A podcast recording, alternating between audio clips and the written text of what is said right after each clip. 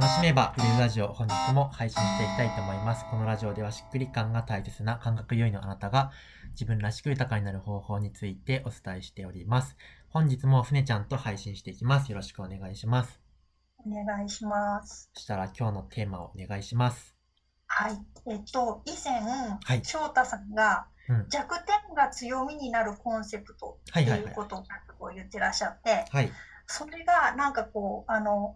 ちょっとまだピンときてなくて、うん。弱点が強みになるコンセプトってどんな感じなのかなっていうのを、はいできたらもう少し教えていただきたいなと思います。なるほど。はい。ありがとうございます。そうですね。まあ、それは結局その自分の個性が反映されるみたいな話なんですけど、例えば、僕のキャラクターって、えっと、コンサルタントっていうジャンルになると弱みっぽくなるのは、弱、弱、弱くなるの分かりますかね？あの、基本的にコンサルタントって相手を動かすのが仕事だったりするわけじゃない。だから、決め、答え、最短の答えを決めて、それをやらせるっていうことが一般的なスタイルですよね。はい。そこに同じように乗っかろうとすると、僕はそもそも何か押し付けたくないですし、えっと、なんだろうな。相手のそれこそしっくり感を大事にしたいんですね。その最短の答えよりも相手が動けるってことの方を重要視したいわけですけど、それは一般的なコンサルタントっていう枠組みに入っちゃうと、えー弱くなるわけです。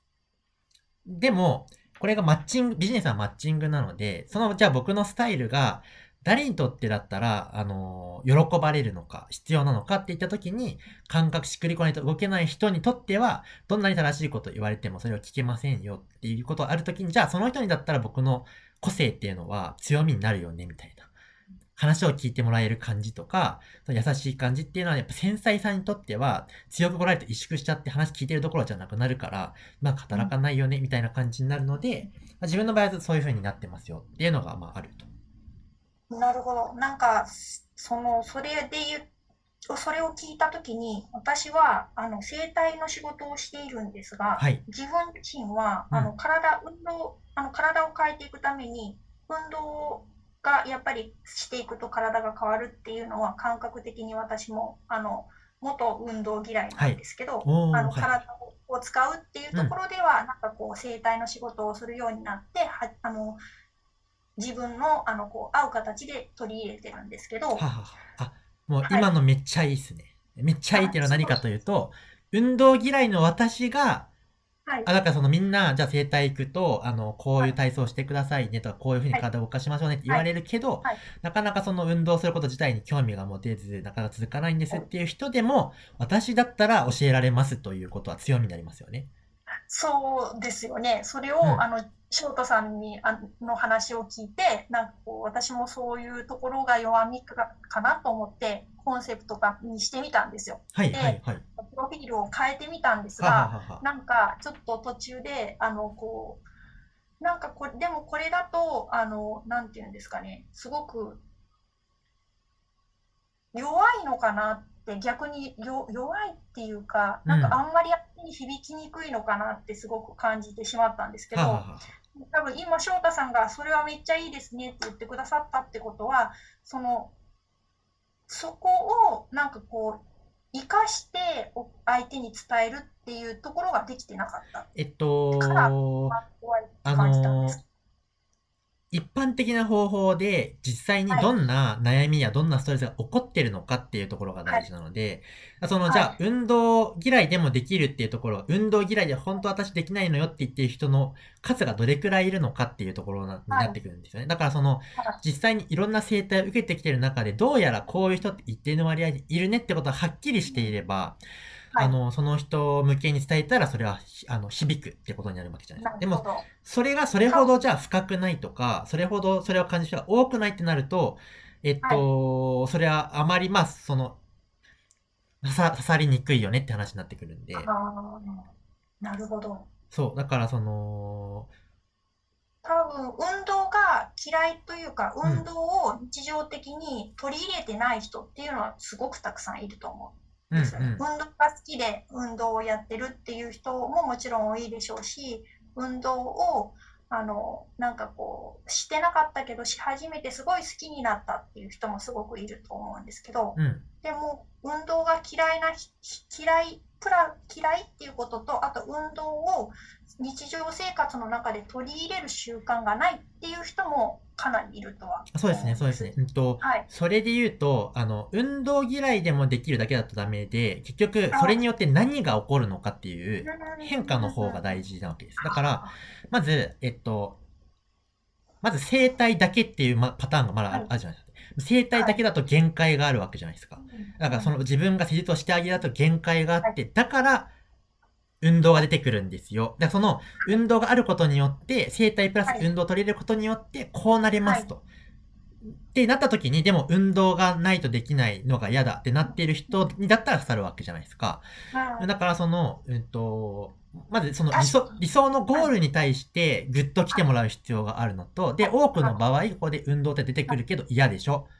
はい。え、その時にでも私の方法だったらそれできますよってなってきた時に、あ私の関係があるっていう風になるので、だから運動と生態によって、ここ目指しましょう。こういうなれるといいですよねっていうところに、ヒットしてるのがまず第一段階大事ってことですね。ああ、なるほど。確かに、その運動嫌いっていうことは、と、その、だからそういう人たちの健康づくりに寄り添いますっていうことは、あの、そのコンセプトとして訴える形は作ってたんですけど、多分そこのゴールの部分がすごく弱かったから、多分自分でも弱いなって感じたんだなうんうんうんうんの、今お話を聞きながら。そうですね。うんうんうん。そこですかね。はい。うん。まあ、あとその、うん、でも、ちょっと別の考えなんですけど、自分の、自分が、これはもう本当に伝えたいんだっていう、なんか自分の軸がそこにあるのかどうかも結構大事。あで僕の場合、その、しっくりこないと動けない人の気持ちがめっちゃわかる。僕、僕がそれなので、ー実際そのビジネスやっていく中で、うーん、すごい苦労したから、やっぱりそういう人たちのため、その、そういう人たちのために、そういう人でもできる、あの、方法や理論みたいなことを伝えたいっていうのが結構、えー、まあ、根底ぐらいのところにあるんですよ。で、それが、表層ではないんですよね。でそれ表層になるると単純になんかその売れるからやってる人と変わらなくなっちゃうんですけど、そうするとこだわりがないので、まあ、すぐに捨てられるってことにもなるわけですよ。なので、えっと、そういう意味でお船ちゃんがまず誰に対してどんな風になってほしいのかっていうお船ちゃんの主観的な気持ちとして、こんな人にこうになってほしいんだっていうところがまず軸としてあって、はい、はい。で、そこに今言ったようなあの常識否定的な要素が盛り込まれると、長続きするし、まあ、ヒットするコンセプトになるよね、みたいな感じ。ですね。はい。あ、お船ちゃんがちょっと今、えー、電波が微妙な感じになっております。はい。あ、今大丈夫かな？翔太さんが止まってしまいました。なるほど。電波が微妙な感じですね。あ、うん、はい。っていう感じで、今、どんな感じですか？あ、また音声が。